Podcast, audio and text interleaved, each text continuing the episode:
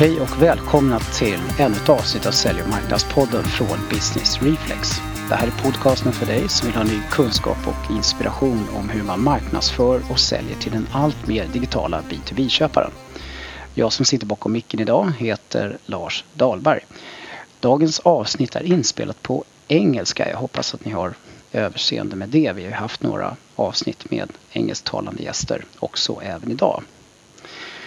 Content marketing is on everybody's lips these days. Uh, the development of content marketing as a modern marketing practice is also one of the main reasons why this podcast, Sälj Marknadspodden, exists.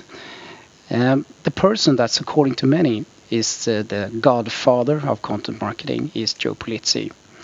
He is the founder of Content Marketing Institute, also known under the shortens CMI, which is the leading content hub in the industry.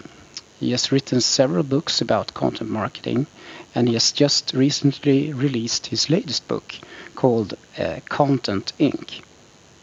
I started to follow Joe uh, back in 2010 and read one of his first books, Managing Content Marketing, in 2011. Joe is the main reason why I started Business Reflex together with Anders, and uh, that's approximately three years ago. So it's a great honor to have uh, Joe with us as a guest here today in Sälj to talk about his new book, Content Inc. Welcome, Joe. Lars, thank you so much. Thanks for the kind words and thanks for having me. And uh, it's great to talk to you again. Yeah, yeah, yeah. We met some one and a half year ago in Gothenburg the first time. It was yeah, in a beautiful, beautiful city, and the and the weather was fantastic when we were there, and uh, and I'm looking forward to going back one of these days. Yeah, we'll we'll see. We'll we'll drag you back. there you go. Absolutely. So, uh, well, you you are a well-known figure. I gave you a little bit of a backstory, but um, maybe if you can compliment a little bit, uh, how come you uh, you ended up as a, a content marketeer and, and, and became the godfather of content marketing? know, I started in publishing in uh, in 2000, so 15 years ago. And when I worked at a large business to business publishing company, media company, uh, I was put in charge of a group that just helped corporations, mostly business to business companies, mid sized companies, learn how to tell better stories so that they, they could build their own audiences. It was a very small portion of the business. And I was hooked immediately, Lars. It was just, I, you could just feel that with the onset of social media, with uh, with the way the importance of Google and how consumers were really becoming in control of their own buying behaviors, they were getting they, they were getting the information they wanted to when they wanted to. Uh, they they weren't forced to get information the way that we had gotten it in the past, even five, ten, five, five years, ten years, and you could see that if brands wanted to stay relevant, businesses wanted to stay, keep attention of their customers, they were going to have to communicate differently. And that's where this whole content marketing thing came about. And I had the bug to start my own business in the year 2007 and, uh, and had this passion around content marketing at the same time and decided to go for it. And, um, 2010, as you said, you know, did a, did a couple other businesses, but in 2010, Content Marketing Institute was born, and now my full time job is to go speak around the world and write books and do podcasts and do whatever else to continue to educate. I mean, I'm a teacher. My job is to teach and educate, and instead of being in a classroom every day, I have the opportunity to go to multiple places and teach, and I'm just having a great time doing it. And I love working with business people on on thinking about how to communicate with their customers just a little bit differently. Yeah, yeah. So um, just traveling around, being the godfather that you are. Yeah. so, yeah, I, I know that there, there. Uh, I'm, I'm a little bit curious myself, but I, I, I kind of know the answer a little bit. But uh, I, I know there's a lot of people that's going to listen to this episode that's kind of curious. So how how did you actually um, came up with the with this uh, content marketing sort of uh, expression? Or yes, it's interesting. So, just going back to 2000, so when I um, started in the industry, the in, the name for the industry was custom publishing, at least in the United States. And then as I would go into Europe, it was known in certain areas as as customer publishing, customer media, and in some, you know, if you go to New York City, uh, it was branded content. The same in Los Angeles and everybody called it different customer communications, lots of different terms for it. Mm. And as I was meeting with, you know, so I'm, I'm working at this business to business company, I'm trying to sell con- what you know, I called content marketing projects. It was very tough to get marketeers excited about the term custom publishing. And if you know, if you said custom publishing to them, they maybe thought book publishing. They had no idea what you were talking about. And then I started to tinker with this term content marketing. And as soon as I would say content marketing to a chief marketing officer, they sort of sat up in their chairs a little bit. They, they paid a little bit better attention because as you know, marketers are they're simple people. I'm a marketer. I can say that. You know, you yeah, you uh, you you when you say publishing versus marketing, marketing they pay attention because oh, it's marketing. That must be for me. So if you look at direct marketing or search marketing and now content marketing, it makes it a little bit more relevant. So we sort of uh, you know turned the conversation a little bit toward this thing called content marketing. My first blog post was April 26, 2007, where I said, Why content marketing? And I made the case for, I really felt that this industry, in order to grow, we had to start communicating in the same language.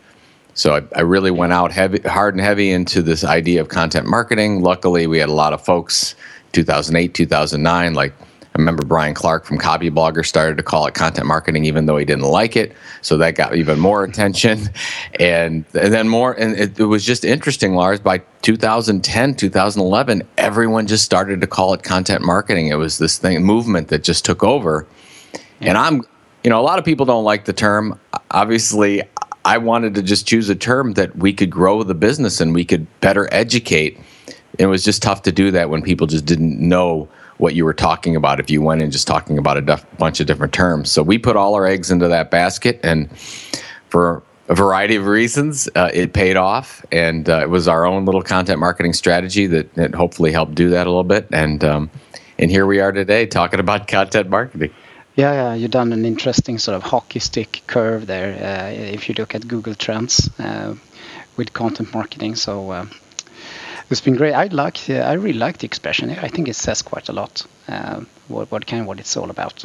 it's content and well, it's marketing. I yeah, it's it's it's just the simplest form of it. It's it's like yeah, I'm going to market by leading with a content first approach. Uh, obviously, yeah. it, you could look at it very simply as oh, I'm just going to to communicate more valuable content to my customers instead of just uh, sending all my product and service information, my feature and benefit information to them. So from that step, and it's also as you know, you know, we talk about in managing content marketing and and the other books that that I produced. It's really focusing on a different kind of approach, and it can be an underlying business model. Uh, and, and it doesn't really matter where you're at. If you're if you're at the beginning stages and you think of it very simply as just thinking about marketing a little bit differently, that's fine.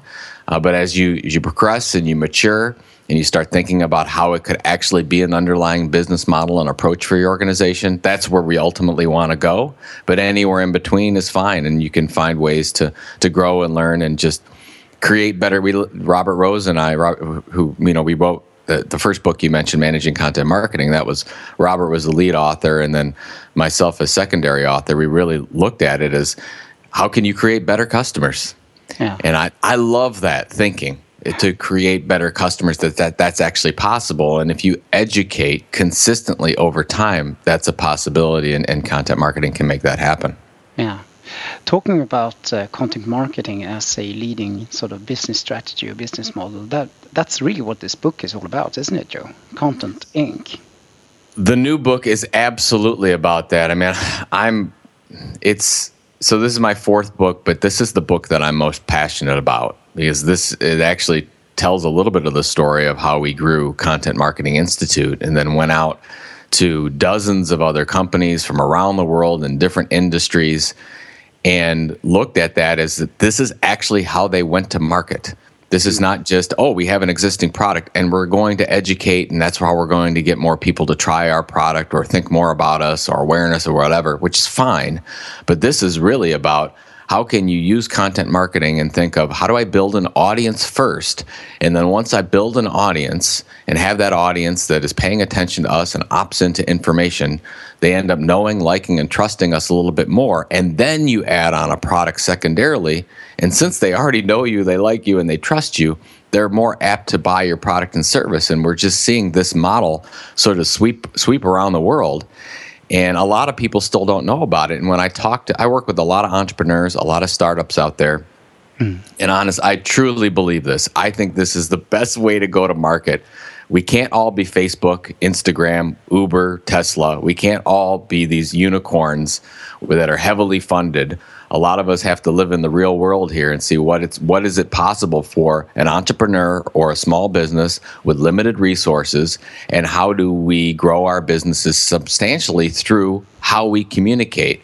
And i think that's where the content inc. model comes in and that's what we use the content marketing institute. And i just my favorite thing about the book is just talking with all these different companies that were doing amazing things and growing at these really substantial rates. And you look at what they did differently, and what they did was they built an audience first yeah. And then they inserted the product and service. So it's basically taking our traditional model of, hey, I'm an entrepreneur. I have this fantastic idea that's going to change the world, which, by the way, is fine. But it's a very difficult model. If you look at any of the success rates out there, it's very low probability for you to be around after five years with that kind of model. So if you can switch it, and say, how do I build an audience first? And then listen to that audience and know that audience better and their pain points and needs better than anyone else then you'll know exactly what to, to sell to them. And actually, they'll probably tell you. Yeah. And, uh, and that's what I love about the model. Yeah, and uh, yeah, I'm, I'm so extremely passionate about the model because we have built our company uh, in exactly the same way. We've used this model ourselves uh, when we've been building Business Reflex. So it's it's so great to uh, actually experience the model model uh, ourselves, just like you've done yourself with Content Marketing Institute. But um, it, it, takes a lot of courage, Joe.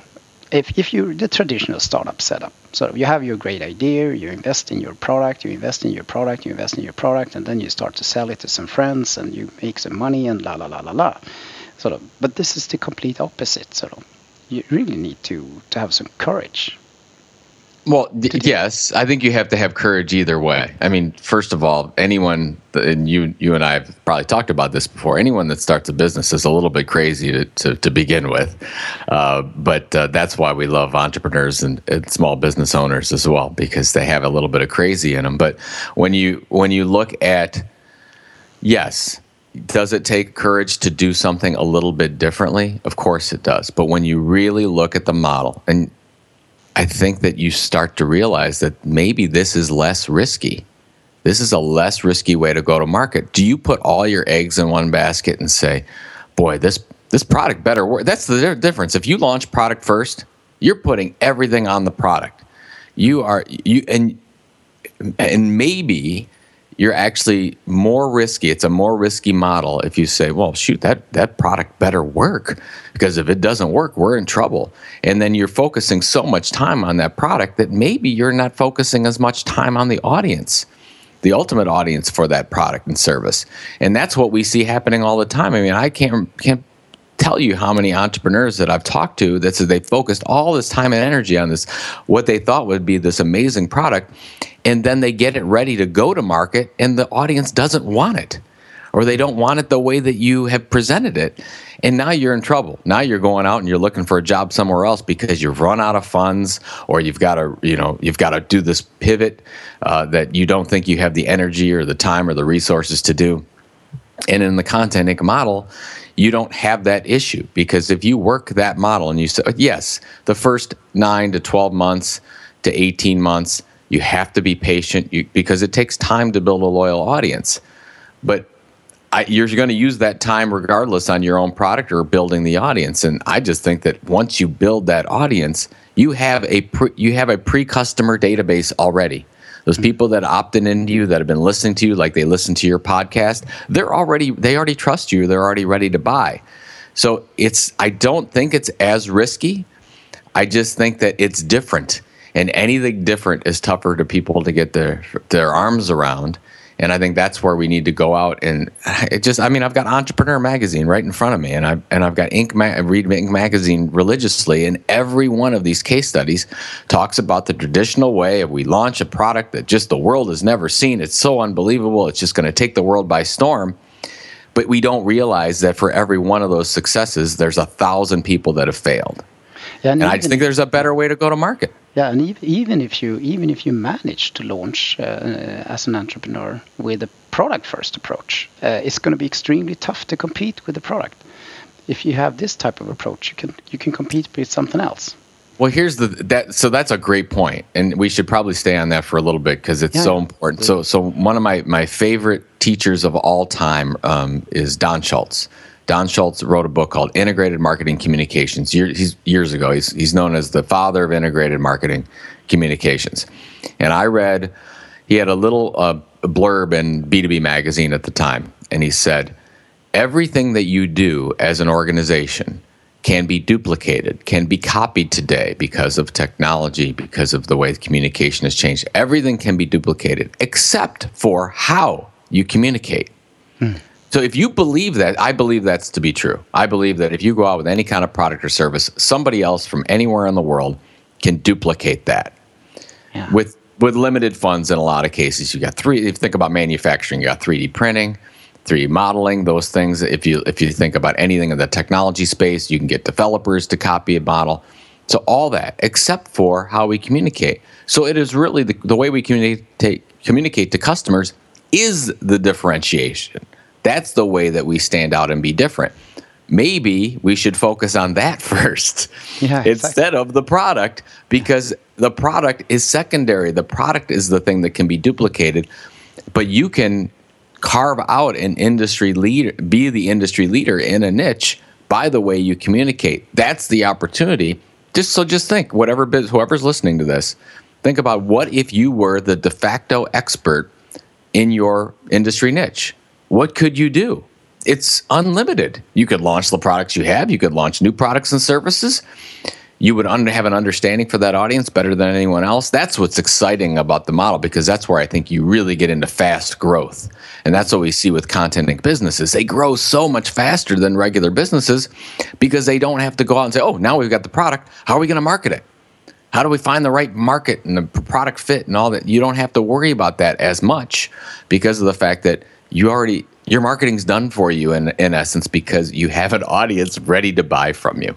Yeah, and it's going to be it's really really tough to develop a product that really is going to resonate well with a niche. Because if it's going to resonate well with a niche, you really need to know what you are going to develop. Uh, so it really suits the, the needs of that niche uh, and niche. Uh, and uh, difficult to understand. But if you start to communicate with them and get them to follow you first, then they can tell you how, how you're actually going to fine tune your offering in the, in the end and uh, deliver a product to them that really suits them.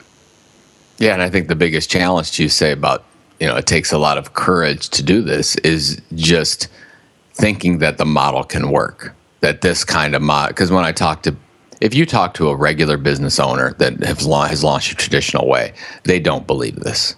They absolutely think that there's no this you can't do that because I I can't tell you how many conversations and podcasts and speeches I've done where I've gotten questions that says they they just don't believe it. It's like, what did you get lucky? Like, is this what? What did you hit the lottery? What does this? What did this do? And to no, this is an actual model. This is what companies are doing today, because there are no barriers to entry into publishing today because there are no communication barriers with an audience out there. They have a 24 7 smartphone with them at all time. They can get whatever information they want to. But if you can cut through that clutter on a consistent basis by delivering value outside of the products and services you sell. So, you know, as we go out to large companies and you think about mm-hmm. the idea of content marketing, it's basically creating value outside of what you sell a lot of people will think of content marketing and say, well, I just have to talk about my products or services in maybe a little bit more engaging way or tell stories around it. No, that's not what we're talking about. We're talking about actually creating value for that audience that has nothing to do with the product and service you sell inherently. And it could be around the industry or it could be around the topics, but you're not talking about your product and service in any way. The majority of the world talks about their products and services in every piece of communication they send out. So when you tell people, especially salespeople, and you go and say, okay, we're going to do these blogs, these white papers, ebooks, podcasts, videos, whatever the case is, whatever your plat- main pa- platform is, and you say, but we're not never going to mention our product and service. They're like, what? Mm-hmm. Are you kidding me? This is crazy. Yeah. And you're like, this is this is the way you build an audience. This is the way that works. And, and what's great about the book then is that here's a documented way to do it. You actually, we, yeah, you know, we, we basically reverse engineered all the case studies and came back and said, this is the six steps. These six steps are followed by every company, and just do this. Be a little bit patient, and hopefully, what I'm hoping for, Lars, is the fact that we've documented these steps. Maybe it won't take as long because it really took a good solid two plus years for us to do this. Yeah. And try and error. Now, yeah, and, yes. and so hopefully it'll take less time because they have because we were sort of fumbling around trying to find the model. I wish there was a book called Content Inc. available when I started in 2007 because I could have saved a lot of time.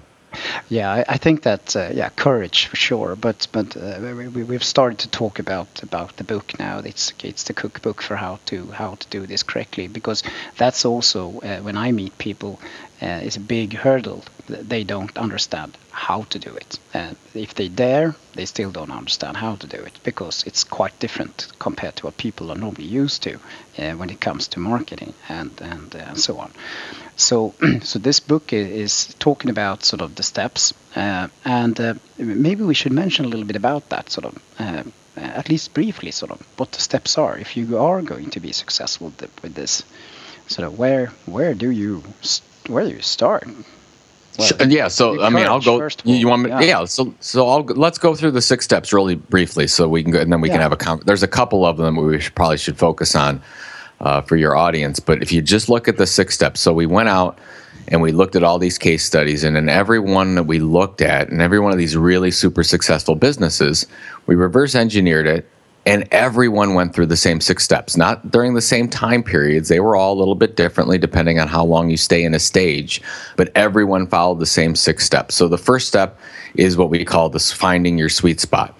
And it's the intersection between if you're an entrepreneur, an area you're super passionate about because you got to get up every day and create this amazing content, or if you're an existing business, a customer pain point that you're significantly passionate about that you've identified that you can uh, you can create this in, this uh, critical uh, attention around a customer pain point. And so you, that's the one side of the sweet spot. And the other side is an area that you have authority to communicate on. Where are you where's your knowledge or skill that you can really form your expertise around? Now that's the sweet spot. That's step 1 and and almost every company can identify a sweet spot. It's not hard to do. We found that it's even with companies that don't use this model, you're, you're able to identify a sweet spot. The issue is is step two, the con- what we call the content tilt.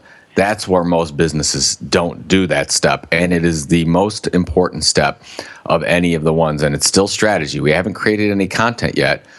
The content tilt really finds an area of information that has little to no competition where you actually have a fighter's chance of breaking through the cl- clutter.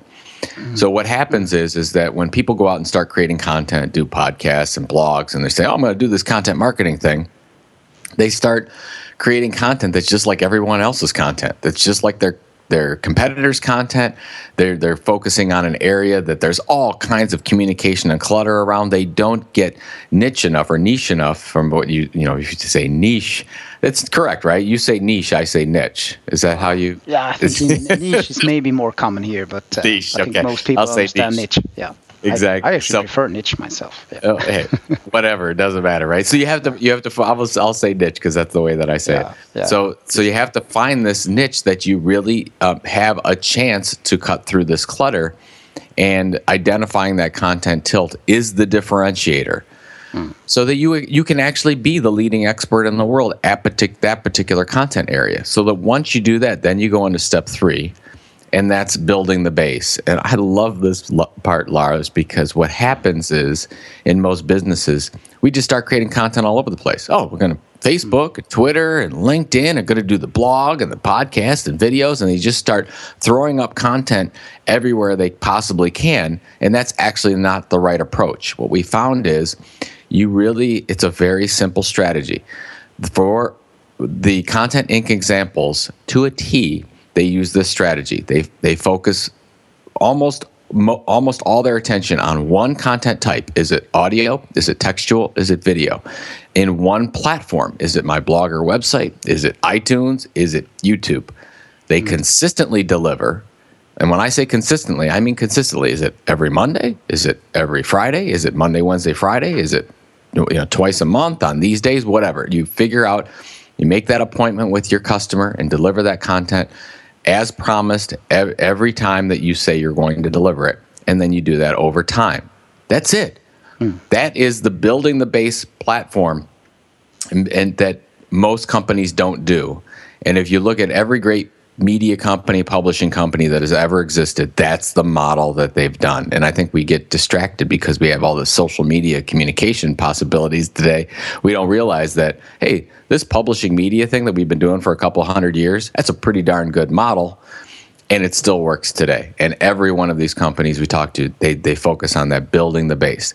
Then once you build the base, you want to harvest the audience. And we really want to focus at the top of the food chain. Email subscription is the most important. All subscribers are good. iTunes subscribers, YouTube subscribers, even Facebook fans can be valuable, but we don't have control over those channels. We have control over for the most part, for the most control we can have is subscription through email and then secondary is print subscribers and that's what we focus on, but the great case studies that we talk about in the book, for the most part, they try to convert everything into an email subscriber so that we have that opt in connection and that approval with our audience to communicate with them.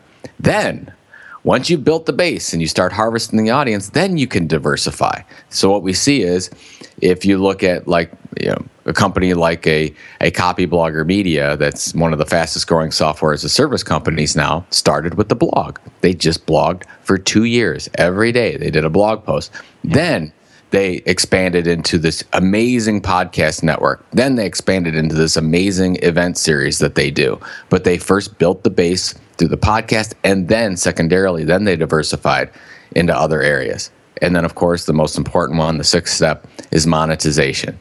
How do you make money off of this platform? And this is what I'll say any smart entrepreneur and business owner is going to think about how you make money all the time. You don't just, you're not just going to say, oh, oh I'm going to build this audience and I get all the way to step five and then I'm going to think about how to make money. No, no, no, you don't do that. You think about it the whole time.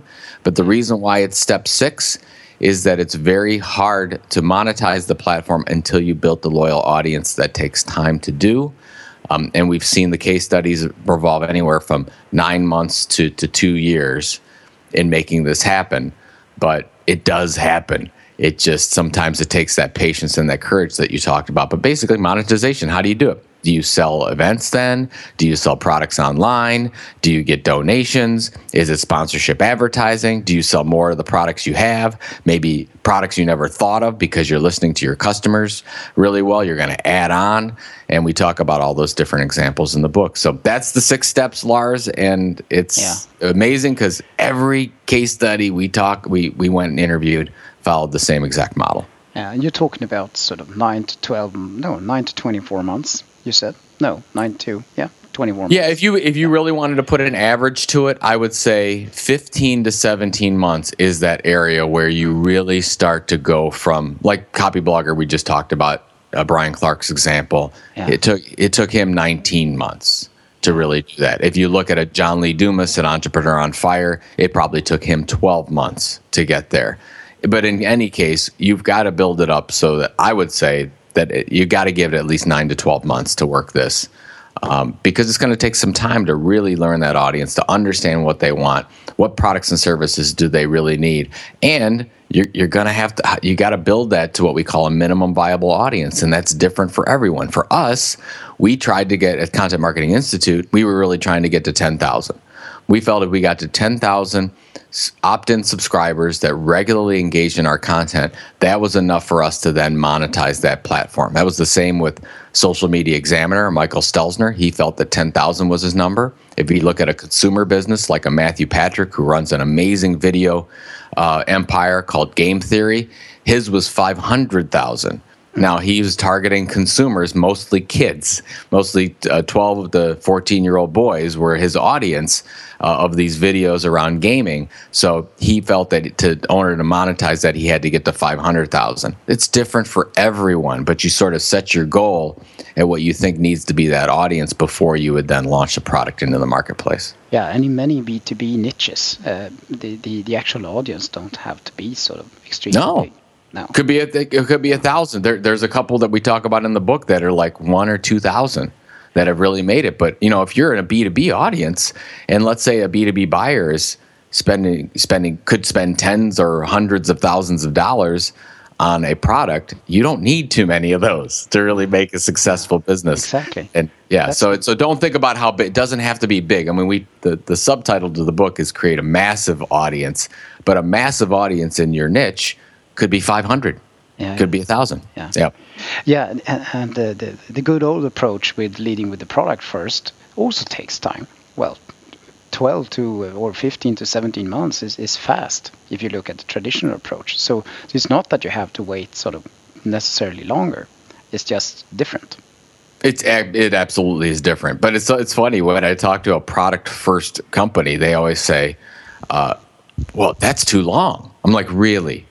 I said, "Is that really too long?" Because if you look at any stats of businesses starting up, the majority of those businesses are gone after the first five years they're gone. They're not even around anymore. They have failed. I mean, I, I use statistics from, if you look at Y Combinator, which is one of the most successful, well known uh, startup accelerators on the planet. So they have all the funding that you could possibly want, they have all the support, all the resources.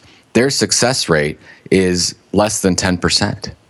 So think about that. And they're all product first companies.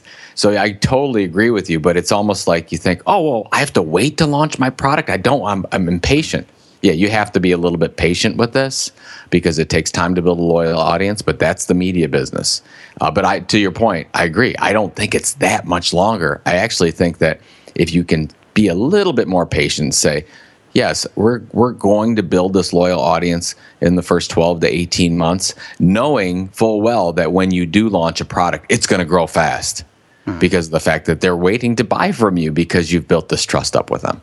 Yeah, exactly. And you can even uh, do it like some people have done it. Uh, you can actually sell first and deliver later.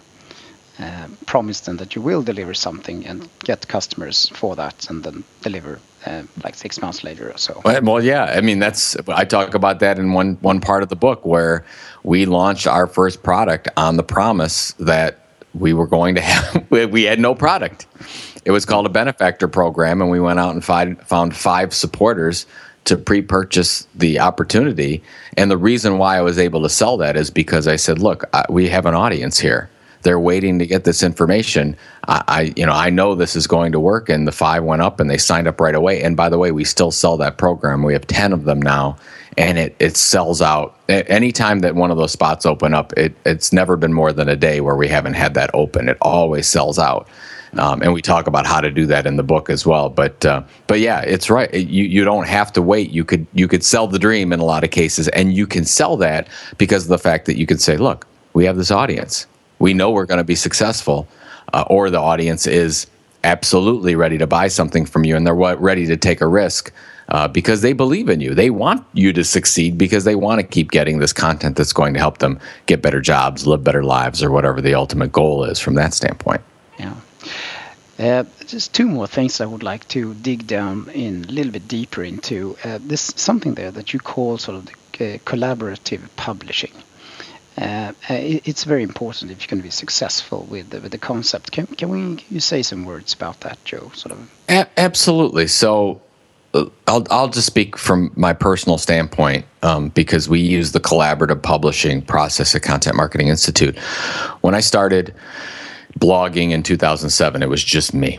So I'm just blogging three to four to five times a week very intensive you know it takes a lot of time to do it really really well and it also takes a lot of time to promote it i mean you've got to promote that content just as much or more than you do in the creation time a lot of people don't realize this so as you get in and you start building your publishing platform what you do is you want to invite the community in. You want to get other experts to start creating content on your platform. And that's what we started to do. So when we created Content Marketing Institute, it wasn't just me anymore. I was maybe blogging one time a week, and we would start getting experts from the industry. These could be people that were consultants. These could be market marketers in other companies.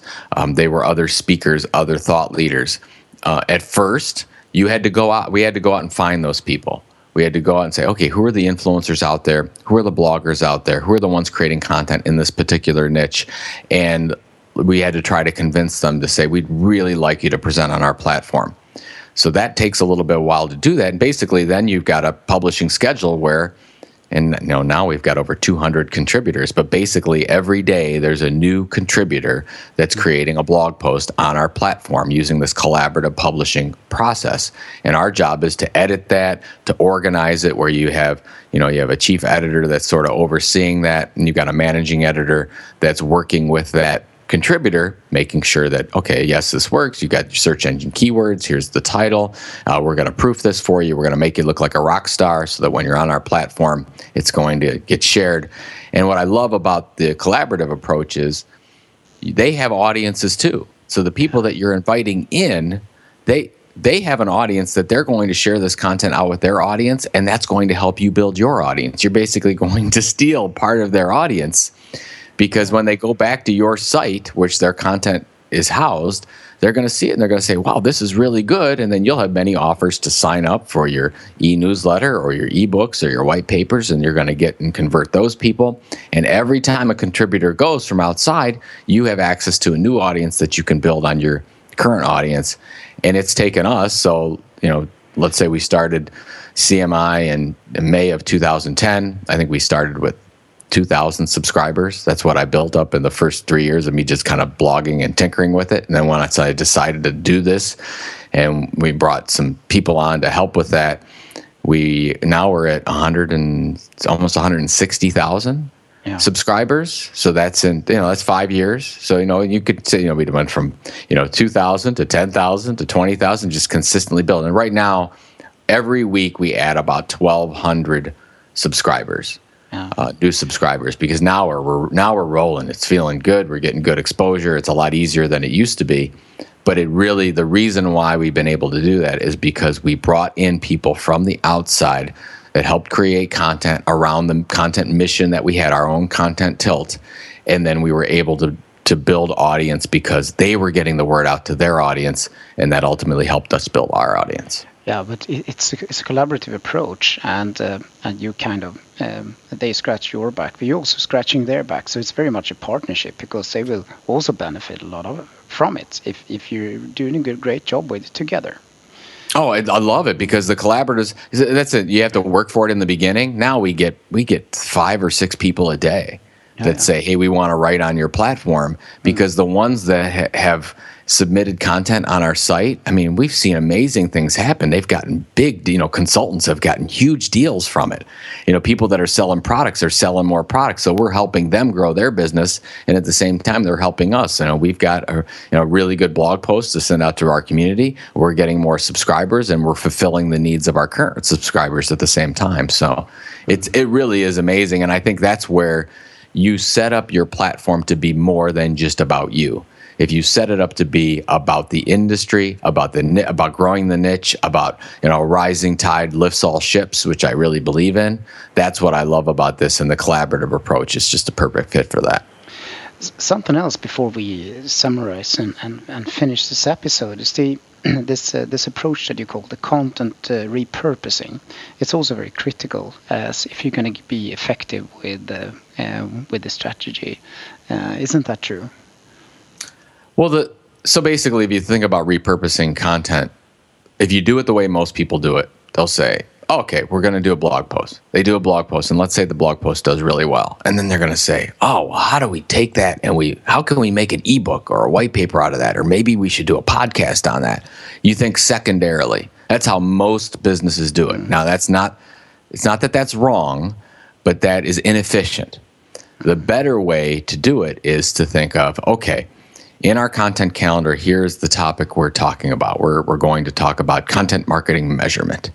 And then we're going to say, okay, how are we going to tell that story? So the first thing is, is what story are we going to tell? And what needs are we going to fulfill from our audience when we tell that story? And traditionally, we think about that's a blog post, but I want you to think about it a little bit differently and say, okay, how are we going to tell that story? And we're going to think about it and say, okay, well, when we create that content, we are going to plan for it being repurposed in, let's say, three different ways. It's going to be a blog post, it's going to be a podcast on this platform, and we're going to be, let's say, it's step part one of a, of a multi page ebook that we're going to distribute. If you plan for that repurposing, you will save so much time and energy because you have a plan and you know how that story is going to be told different ways to your audience. And I would rather see you do that than do it the other way and just say, oh, and now we're going to repurpose this blog post in all these different ways. Mm. And I, think that's what I really care about when we think about repurposing. I mean, shoot, I everything we do is i mean the content inc by the way the book and say did the same thing with my previous book epic content marketing that was a blog to book strategy. That was a that's a strategy where i knew i was going to write the book and i created all the chapters and this is what i wanted it was the table of contents and i started to write blog posts on each of those chapters. And then after six months i had 75% of a book done because that was the plan and I, re- I had planned to repurpose those original blog posts into chapters and then by the way the same thing happened with the, the content inc. podcast. So they did okay i'm going to write the blog. The blog becomes the podcast and then that is inherently becomes after nine months will become the, the finished book content inc.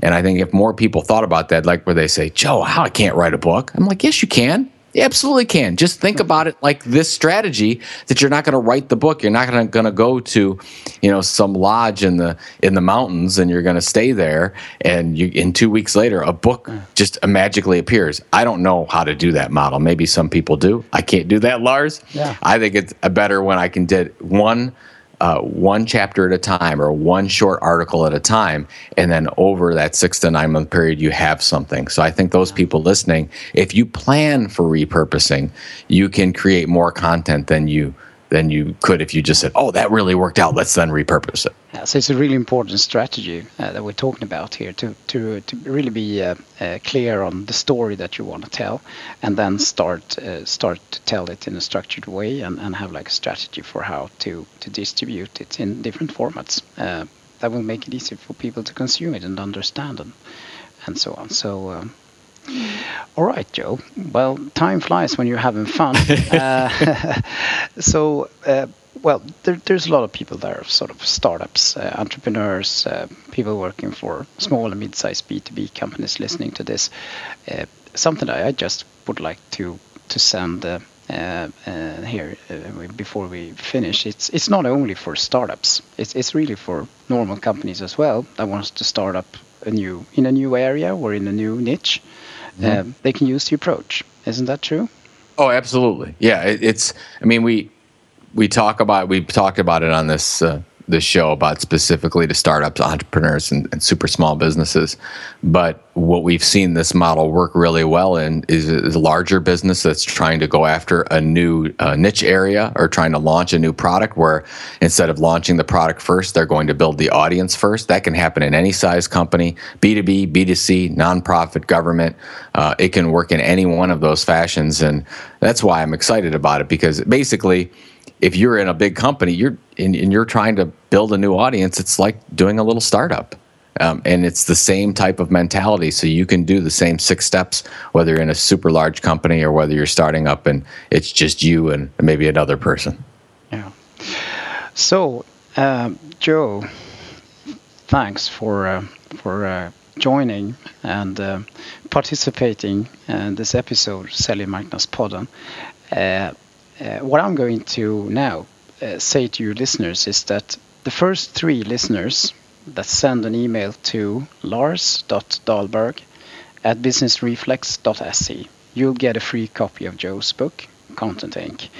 Um, so the first three that sends an email to lars.dahlberg at businessreflex.se get a free copy of the book. But Joe, if they're not uh, fast enough, where can they find the book? yeah, the, so the copy, yeah? exactly. So first of all, yeah, go email Lars and get your free book, and then if not, uh, go to content-inc.com and you can get um, there's a free chapter there. It's a couple other um, nice resources, free resources there, and then you can find all the places where you can buy the the copy it's nice, is it? Uh, isn't it? It's like orange, yellow, orange, nice color. Always orange. Yeah. Everything, yeah, everything I wear, I'm always wearing orange. The the book jacket is orange. Uh, you know, if you see me out in public, I'll be wearing orange. So a million thanks, Joe, for uh, for participating and uh, contributing, uh, and uh, love just love to have you here on the show. And uh, I hope you're going to have some great time. You're in Cleveland today, but you're going out and do some serious traveling. Um, so uh, take care. Thanks a lot, Joe. Lars, thank you for the opportunity. Really appreciate all the support. And to all of you listeners out there, just make sure to be relevant. Thanks and goodbye.